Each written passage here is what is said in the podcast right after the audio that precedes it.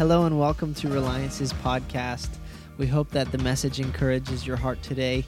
If you'd like to join us in person, we meet weekly on Sunday mornings at 8, 9.30, or 11 o'clock a.m. And if you want to find out more about Reliance, come check us out online. And so this morning, I labeled the sermon Stir and Spur because this is what I've been praying that this message would do that it would stir you in faith and it would spur you into action.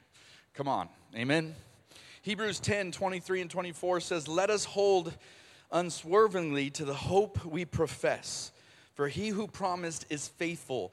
Let us consider how we may spur one another on toward love and good deeds.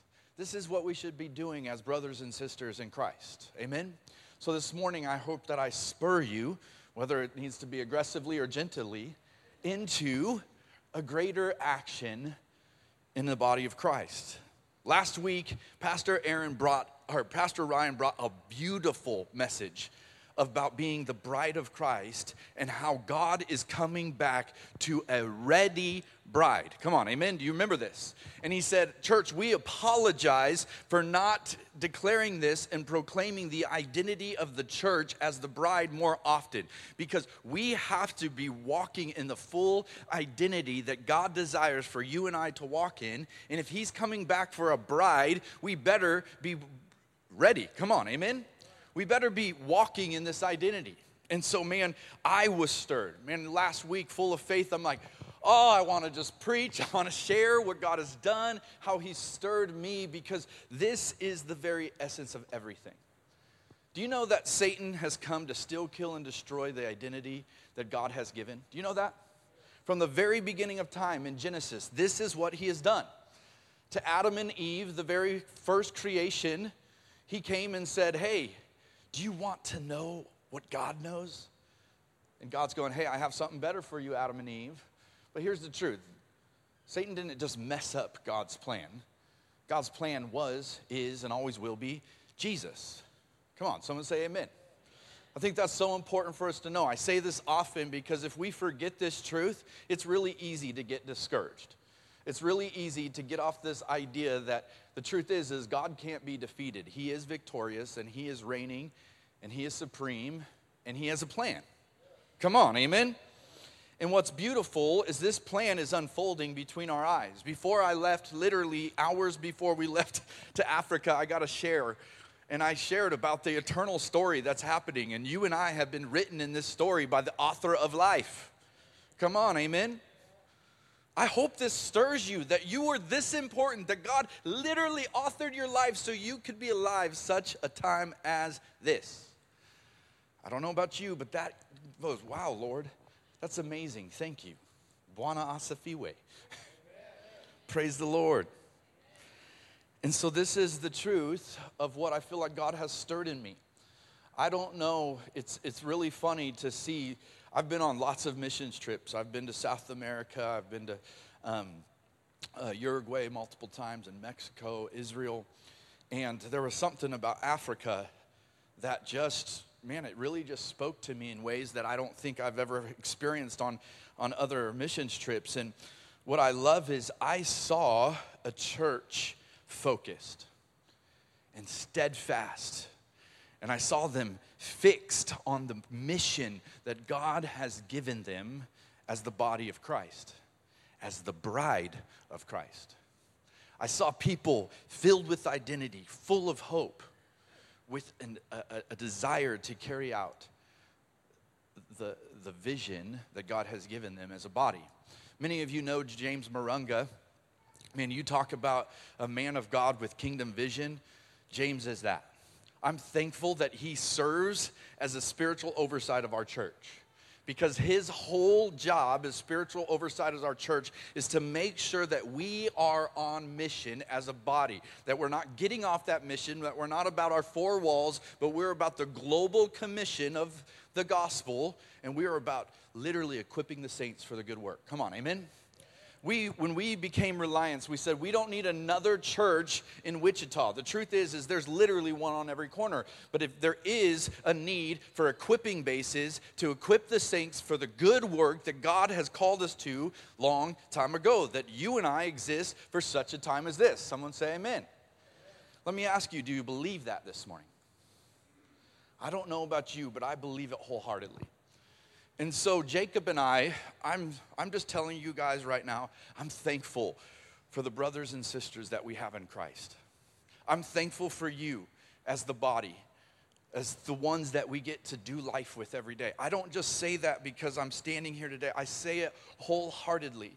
Like, I've never seen such support in my life. I think within a few days of putting out, hey guys, this is what we're doing, this is our vision. People were like, hey, I got you taken care of. All of a sudden, funds start flowing in. And man, I was like, oh, thank you, Lord, for your provision. Come on, amen. And that is obedience through you guys of being able to send us. And so it wasn't just us going on this trip, it's the entire body going forth and believing in the vision that God has. Come on. And so I say thank you. We rejoice in that. And I say, like, uh, I don't know, a month and a half before we left, I didn't have a partner to go with.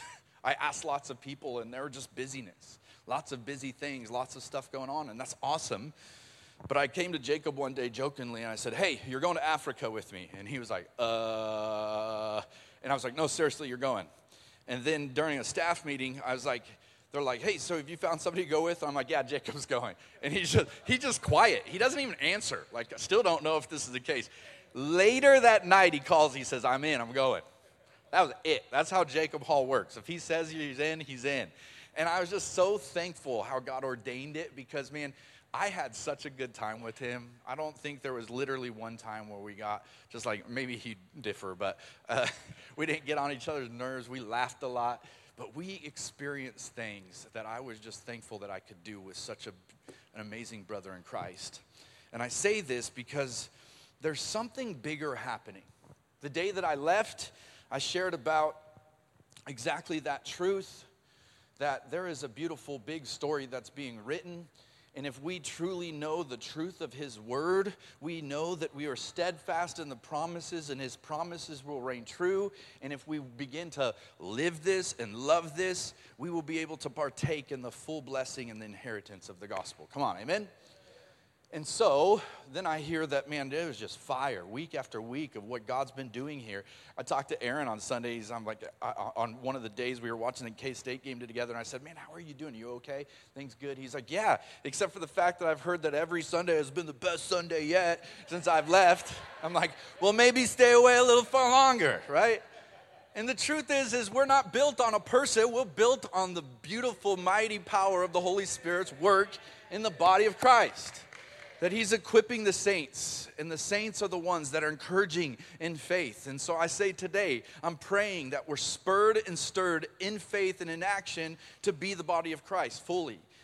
And we have to know our identity to do that. And so Revelation 12 11, you guys hear me say this almost every time I preach because I believe it's super powerful and important. But we overcome by the blood of the Lamb and the word of our testimony. I heard Aaron speak of it just before he left. I literally partner with a film company that we do films with called 1211 Films. Okay? The whole purpose of this is to share testimonies of what God is doing because this is how we conquer Satan. And as I, have been reading this, I've said it for years, but I actually started looking back at the entire story of Revelation 12. Verse 7 says, Now war arose in heaven Michael and his angels fighting against the dragon, and the dragon and his angels fought back. But he was defeated, and there was no longer any place for them in heaven. And the great dragon was thrown down, that the ancient serpent, who is called the devil and Satan, the deceiver of the whole world, he was thrown down to the earth, and his angels were thrown down with him. And I heard a loud voice in heaven saying, Now the salvation and the power and the kingdom of our God and the authority of Christ has, have come, for the accuser of our brothers have been thrown down, who accuses them day and night before our God. And they have conquered him by the blood of the Lamb and the word of their testimony. For they, live not, they loved not their lives even unto death. Therefore rejoice, O heavens, and you who dwell in them. But woe to you, O earth and sea, for the devil has come to you in great wrath, because he knows his time is short. When I first read this story, I actually thought it was about the beginning of time and Satan being thrown out of heaven. But that's actually not the case. This is when Jesus was on the cross and he conquered. He conquered Satan. When Satan thought he was winning, do you know that Satan had access to heaven until Jesus went to the cross? Do you know this? And he was thrown out of heaven once and for all by the blood of the Lamb, and Jesus took, or God took Jesus up to the throne room, and no longer does Satan have a place in heaven. There is no space for him. That's incredible to me. The problem is, is he has a dwelling place, and it's among you and I. And he's come here to steal, kill, and destroy what God has designed. His only war and his only battlefield is you and I, our souls. And he's coming. Ryan said it last week. The enemy isn't trying anything new, he's using the same tactics every single day to deceive and to lie, to come against the identity of who we are in Christ. Come on, amen? And if we don't know who we are in Christ, guess what? We're going to be a whirlwind, shifting back and forth. And, and so this is a warning He's saying, hey, those of you who aren't in heaven, be aware. You better know your identity, you better know the truth, and you will conquer him like the same way we did by the blood of the Lamb and the word of our testimony. So let me tell you, I feel like the Lord has literally given me vision and dreams to tell the testimony of God's glory here on earth. I believe that wholeheartedly. A few months back, I came to Aaron and I said, Aaron, I feel like I'm floundering. I said, I feel like I'm drifting like a wave without any direction. And he said, What do you mean? I said, uh, Aaron, I've been in full time ministry for 19 years, and I love every second of it. I love speaking identity into people. I love showing them and telling them their kingdom value. I love sharing about what it means to be a son and a daughter to the, the one who is worthy of our life.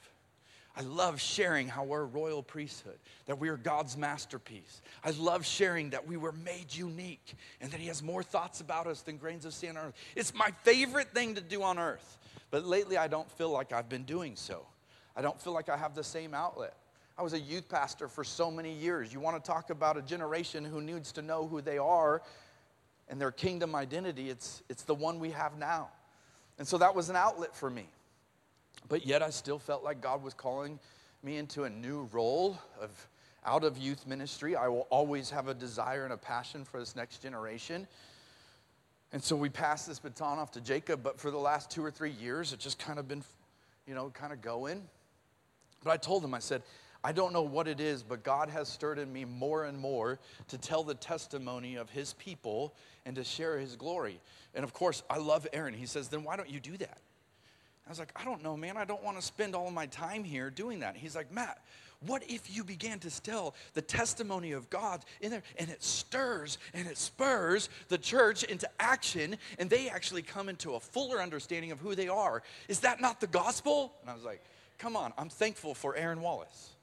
I'm thankful that he wasn't like, yeah, Matt, I think maybe your time here is done. He said, no, your time here is just changing and transitioning into new identity and a new vision that God has given you. Come on. I don't know about you, but that encourages me.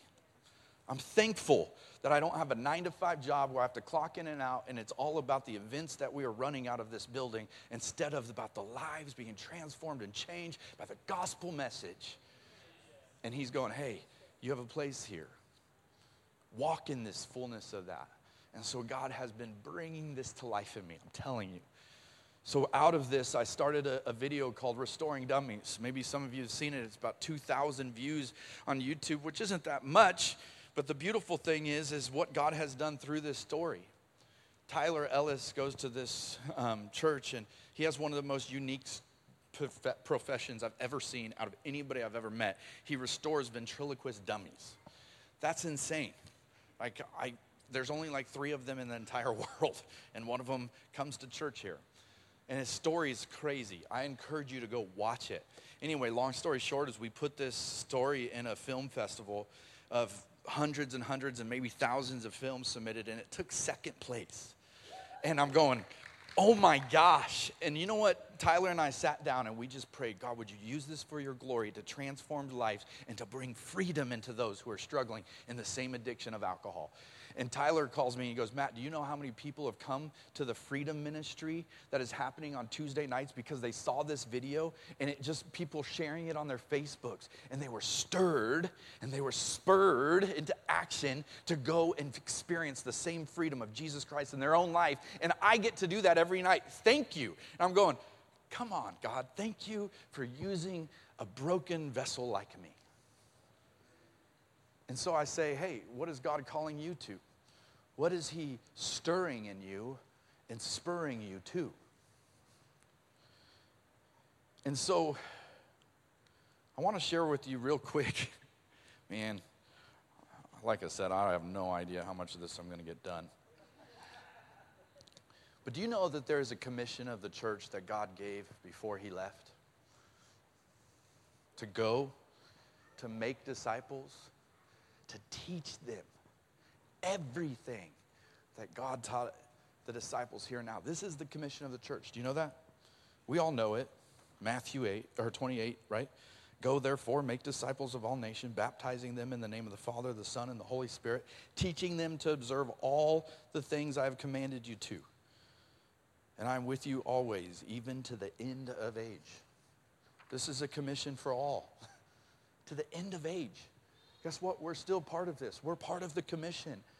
There's a commission for the body of Christ here and now. And if we are the bride and we are to get ready for the Lord's coming, we better be partaking in what He commanded. This isn't just for missionaries. I think so many times we're like, yeah, that's a really good thing. Good job, missionaries, you do that. No, this is a mission for the church of anybody who knows Him. This is what we're called to. Matthew 9, 35, 10 says, The workers are few. Jesus went through all the towns and the villages, teaching in their synagogues, proclaiming the good news of the kingdom, and healing every disease and sickness. When he saw the crowds, he had compassion on them because they were harassed and helpless like sheep without a shepherd. He said to the disciples, The harvest is plentiful, but the workers are few. Ask the Lord of the harvest, therefore, to send out workers into the harvest field. Jesus called his 12 disciples to him and gave them authority to drive out impure spirits and to heal every disease and sickness. Come on, somebody say amen. So when we were there, I got to ride with James, and we were in the car a lot. I mean, a lot. there are times where you're only driving like 300 kilometers, which is like 180 miles, and it took us 10 hours to get there. The roads are just like, like it's crazy. And so James is sharing with me the, the vision of Grace Community Fellowship. He's a bishop over 46 different churches. And man, I was absolutely blown away by every place that we went. They knew the vision, they, it had been casted to them, it has been owned by them, and now it's being executed by them. And I was just like, wow. And I, so I started just asking, I'm like, James, how has this been so effective? Like, received? Like, this is amazing to me. I said, I think if I were to say in our body of believers, I don't know how many of them know the full vision of reliance, just being honest. I don't know how many of them would say that they are really championing it and executing it. And you can hear that pin drop in here. It's like, hmm, it's quiet. But the truth is, is we as leaders have to pro- be constantly vision casting, constantly equipping so that the saints can do good work. Come on, amen. And this is what he's saying. He's like, you guys have it. I know that. You're doing it in mighty ways. I'm not saying that we're, we're horrible. I'm just going, okay, I was, I was amazed at how unified this was. I'm like, this is the desire of God. Come on, amen. And so my wife's going to put up this awesome graphic of this four pillars. And the four pillars, I'm just going to simplify them. But this is, this is James's whole strategy. He says, Matthew 6 to 18, and I also say to you that you are Peter on the rock, I will build my church, and the gates of hell shall not prevail against it. Come on, amen? So, the foundation, the revelation and knowledge of Jesus. There is no other foundation except for those that is Christ Jesus. Come on, amen? This is the foundation of the church. And James says if you read the Bible, this is the four pillars that you will find that hold up the church. The pillars are this strategic level and spiritual warfare, it's intercession prayer and an active prayer life, a vibrant prayer life. That is a major pillar of the church. And it should be who we are and what we are literally walking and activating in because there, there's a battle raging of unseen war. And that, that the enemy, the one who comes to steal, kill, and destroy what God made good, is doing that. And if we're not activating in spiritual warfare through intercession and through active prayer life to the one who can conquer him, then what are we doing? Come on, amen? So we have to have a prayer life. And this is why we're going, hey, we're going to do this on Sunday morning. We're not going to say we are a house of prayer and not be a house of prayer, right? And so we're going, that's, that's what we're going to do. Effective discipleship and leadership development. We have to be equipping the saints and we have to be activated in this in every level. We should be having mentorship and uh, constantly um, developing those who are younger than us or under us, but we have to Listen to me, church. We have to start in our own homes. Because guess what? Satan has a strategy and he's coming with great wrath, is what that verse says. The third pillar is love and care. Man, I'm telling you, they have, you talking about living this fully? Oh my gosh, I'm going to share in some of those ways. But we, you have to take care of needs. You want to know the greatest avenue of the gospel?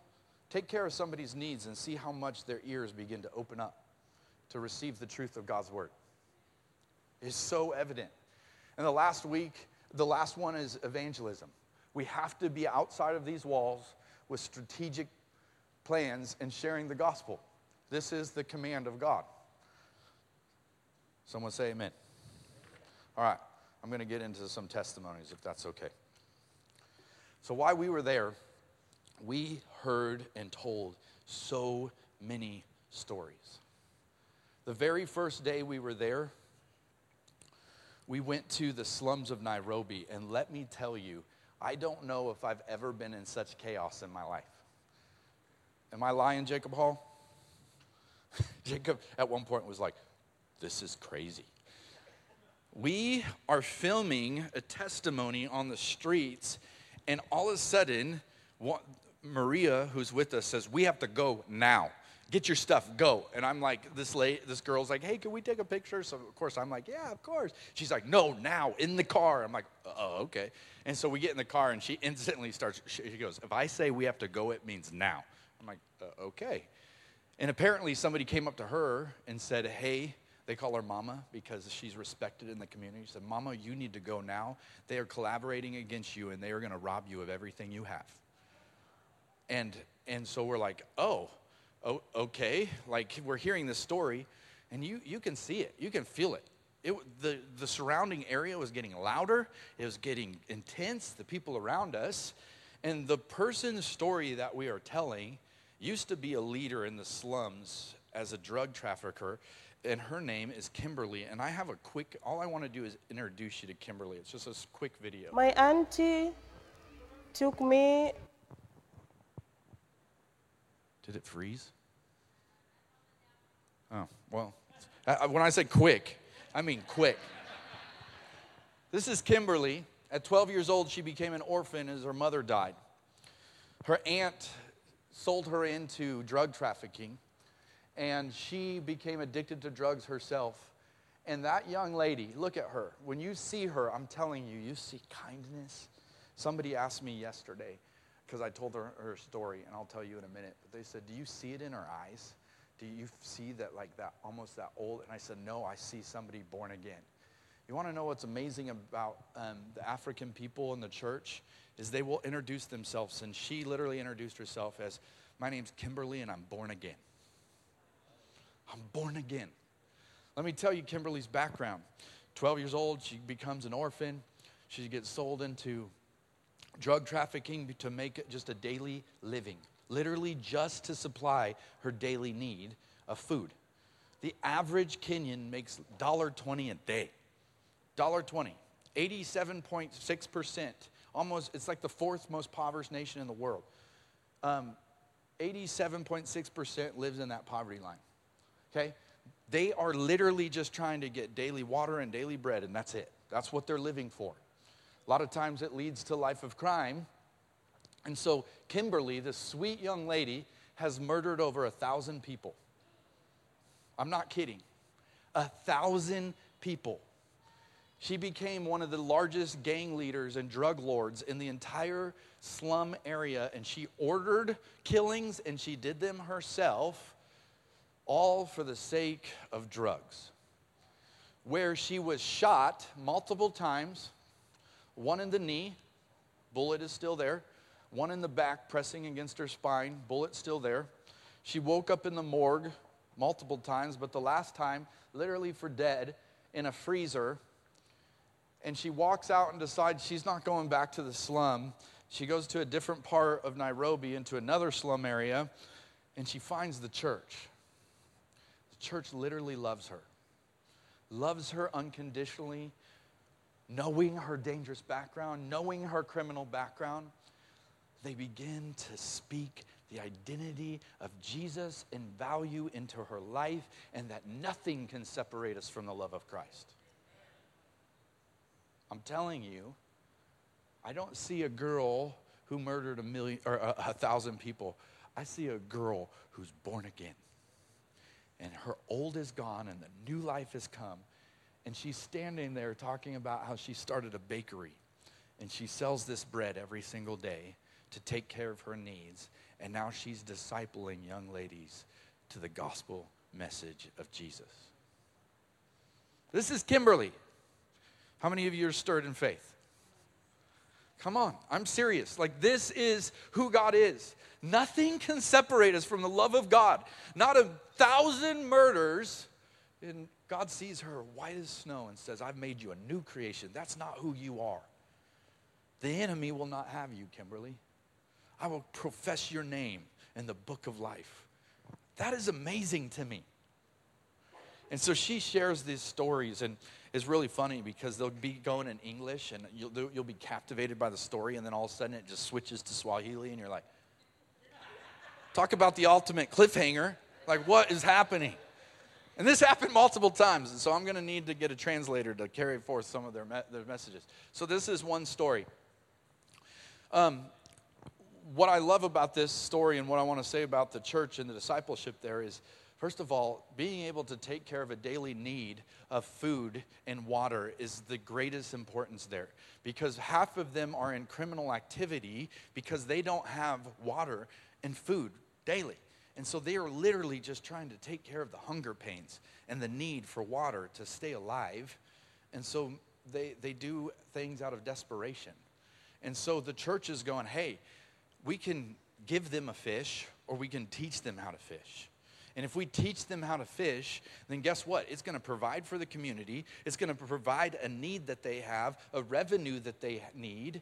And all of a sudden, she doesn't need a life of crime to survive the day. She has what the church has allowed her to be a part of and, and spoke into her and breathed into her.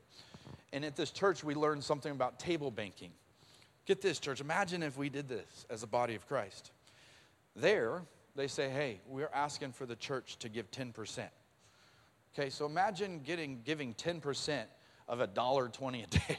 Talking 12 cents. Doesn't seem like it goes very far. But they're going, hey, we believe in this so wholeheartedly that it's not just to go, hey, we're going to build the church with this. We're going to build the church community with this. And they can bring to the table their 10%. And from that 10%, the people who have needs can take from this. And I don't mean just your daily needs. They want to invest. And so this young lady was able to take part in the table banking, and she borrowed from this loan of the table bank. And she has an interest free loan that she was able to start and get a few, few things so that she could do this. And once she got those few things, she no longer needs that. And she can begin to pay back the table bank. And so there's an interest free loan to help the people who can't get outside of their own need to begin to flourish and have opportunity. And that opportunity leads to a, understanding of God's love and value for them that begins in return to, to be fed and nourished and begins to harvest in the fruit of discipleship. And she's doing this in others' lives. Come on, amen?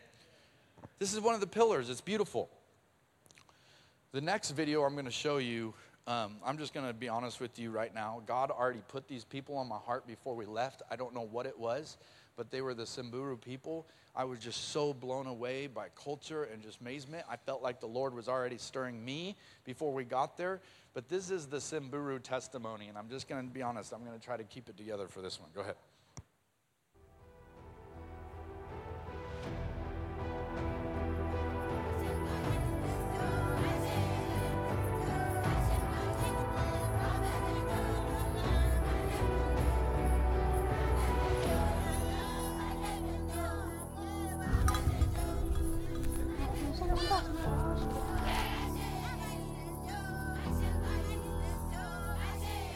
I'm asking God to give us strength as a church and to give us uh, to give us a, a capability to reach the far for the unreached because uh, in, in, in, this area is still unreached by the gospel. When they when we were uh, when when I was preaching Jesus, some of the men there who were present there, they asked me, and this Jesus, whose son is he? So through the teaching of the gospel, I see God transforming them. And they are beginning to accept Jesus Christ as, the, as, as their Lord. And many of them are are uh, getting saved. So these are the Samburu people, and that is Pastor Ruben. Man, I don't know what it was. Jacob and I, you could hear their singing from like at least a half a mile away in the middle of this field. And they live in the most, one of the most arid places I've ever seen in my life. And they're literally living amongst the lions and hyenas. And you saw some of their, that's their how they keep their livestock alive with multiple fences. I saw modern day David, 10 year old, literally with a, a, sword sheath, and he's protecting the sheep and he's shepherding these sheep at 10 years old. And I'm like, he's out there by himself? And they're like, oh, yeah, he's trained. I'm like, what? Titus, you need to get your stuff together, bud. Like, you got some ways to go. Like, you're gonna, that 10 year old is gonna slay lions? They're like, yeah, if he needs to. And I'm like, that's crazy. And Reuben, this is an amazing story. Reuben doesn't have an education, but he heard about Jesus and he wanted to learn about Jesus. So he learned English so that he could go learn the Bible, went to Bible school, and he had such a burden for his people to know Jesus that he get, became a pastor through James and John Marunga, man, is a Bible teacher. And he falls in love with the gospel and he says, I want everyone to know the gospel in the Samburu tribe, and I won't stop until they do. Now, he have five churches. He's raised up five pastors that he is discipling and teaching. He walks 10 miles every single day. And that's as far as he can go before he runs out of daylight. And he has to walk through in lion infested, crazy wilderness to get there just to share about Jesus. I'm an evangelist, so I'm already stirred. I was stirred before I left. I don't know what it was. So I asked Reuben, I said, Reuben, what is your greatest need? He says, Matt, there's too many. The harvest is, is plentiful, there's too many. The workers, there's not enough. He says, But I'm asking. We have five pastors right now, and all of us have the same mission of evangelism for every person in the Samburu tribe to know Jesus. But we only have one motorbike. And I go pick up different pastors and I drop them off at different communities, and then we go teach. There were times we saw four people on one motorcycle. You talk about crazy. So I said, So what are you saying? He's like, I need a motorcycle. I said, You need a motorcycle. He's like, Yeah. I said, How much is a motorcycle? And he's like, 12,000 shillings. And I'm like, oh, man, that sounds like a lot of money. And then I find out it's 1200 bucks. And literally I said, before we even left, I said, Ruben, you'll have a motorcycle here in the next week. And guess what? James texted me and said, Hey, Matt, with your blessing, we were able to get him a motorcycle. And now, this is the best part. It wasn't so that he could be back sooner, it was that he could go further. That the gospel would go further to the ends of the Samburu tribe, that all would come to the knowledge of Jesus and come to the full understanding of this. This is the gospel. This is what it should cost, church. I don't know if we have time for the last one, but I want to say this. Dan is the other pastor. He's actually the bishop who's in charge. He's like second in command to, to Bishop James. And he, when, when James comes to the States, he kind of makes sure that things run well.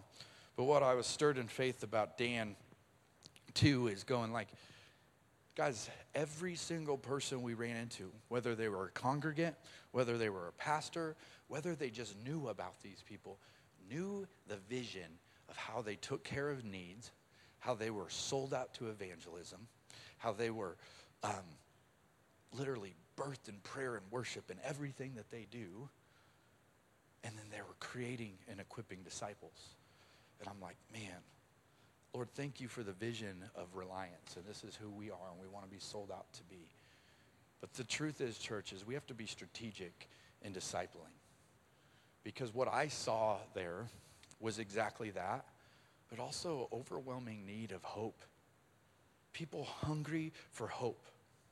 So messed up in poverty, so willing to do anything for that daily bread that they're willing to sell themselves to prostitution, give themselves over to, to drugs.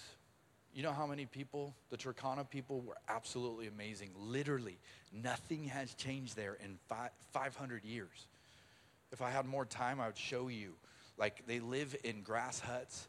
One of their biggest challenges is they lose somebody once, once to twice um, every month to black mamba bites that are living in their grass huts. They're that remote in the middle of the desert, literally out in the middle of nowhere.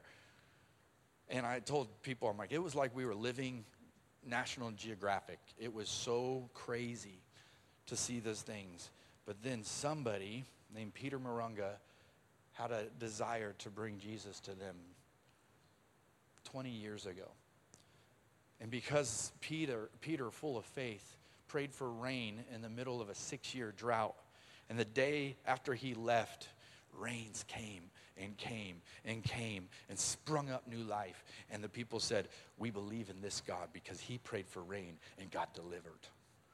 And these people have come to know Jesus. And so 20 years later, they're still following Jesus. And, and James and John have been able to raise up pastors to go into these remote communities and actually share the image of Christ in the midst of these crazy cultures. And I want to share with you a couple things that James said were his biggest challenges. He said, So many people refuse the kingdom because of their culture.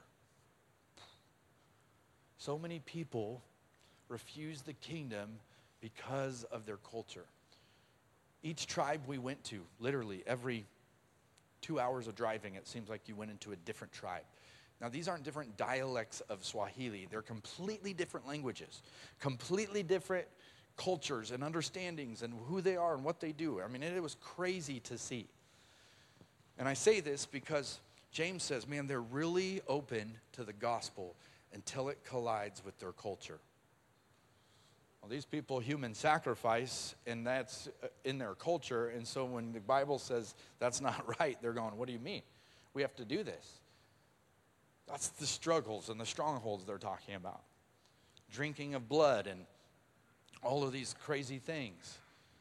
And James says that's one of the biggest hurdles of the gospel going forward because culture is constantly fighting kingdom. I'm like, well, that's crazy, James, because that's scripture. Our flesh and our spirit is at war according to Galatians 5. And we're going to feed one of those. We're going to feed our flesh or we're going to feed the spirit. And the Spirit leads to love, joy, peace, patience, goodness, gentleness, faithfulness, self control. I think I left out kindness, nine of them. But our flesh will lead to selfishness, orgies, drunkenness, all of these things that are of Satan's deceptive lie that he's been using from the beginning of time. And the truth is, church, is what I'm trying to say is if we aren't strategic in the way that we're discipling our generations, our culture is discipling a generation far away from the truth of God. They're wrestling with, with sexual identity like I've never seen before.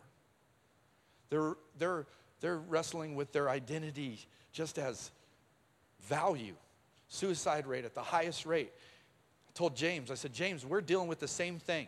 I said, I believe one of the hardest mission fields in the world today is the United States because we're, we don't even think we need Jesus anymore.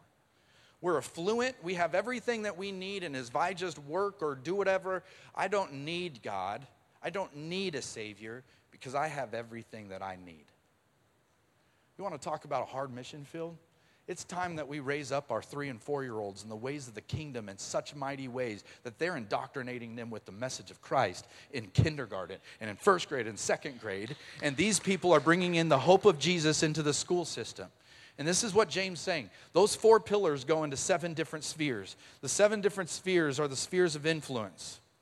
Listen to them. Family, first and foremost. We have to be discipling our family. Religion, the church, obviously the education systems, government, media, arts and entertainment, and business and economics.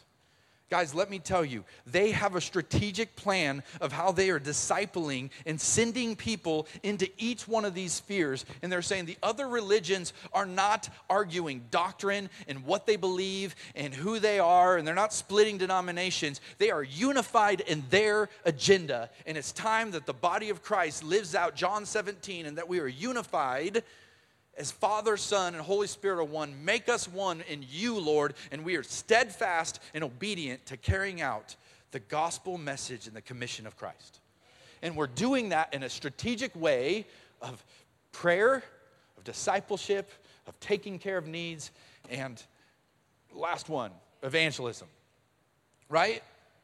And we're doing that in the seven different spheres. Guys, we have to take over our homes. Let's stop letting the church disciple our homes and let us take on the mantle of that. Men, step into this role. Start to pray with your spouse. Start to read the Bible.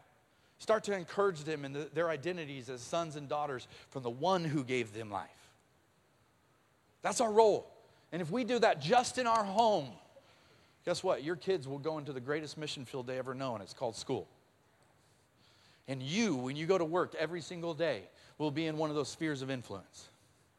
In media, that's where I feel called to. I am going to take it by storm. I'm telling you, I'm professing right now. I, I want to begin to tell beautiful God stories that stir people's faith and say, man, I was addicted to alcohol, but that man right there was delivered through the love of Jesus. I want to go talk with him. Arts and entertainment. Man, it's time that our kids start stop valuing sports more than they do their own lives. Start to show them the value of young women, young men. See their own value, that they would hold their standards high as God holds them high. So I want to do this. Would you just stand this morning? I'm just going to pray over us and send us, commission us out once again. Let me just ask you if you just stirred, would you raise your hand this morning? If you feel spurred, raise your other hand. Father, today I just pray that you would stir the church in faith. That God, we serve a God who is steadfast, who is faithful. Lord, I pray that you would remind us of the great mission that you have called us to, to spread the good news to share of the hope of glory. His name is Jesus. To let us unswervingly to the hope we profess, for he who promised it is faithful. And so let us spur one another on in word and love and good deeds. Father, we thank you that you have called us, that you have commissioned us, that you have loved us to death so that we would have life and life in the full. And so, Lord, I just pray that the church today would begin to take on the mantle and that our obedience would be our worship to you. Father, we love you. We proclaim it with our lives surrendered and sold out for you and your kingdom. In the precious name of Jesus, we pray. Amen. Amen. Guys, I love you so much. Thank you for letting us share today. Amen. Thank you so much for tuning in for today's word. We hope that it continues to encourage you and bless you as you go about your day to day. And until then, we will see you next Sunday. Have a great week.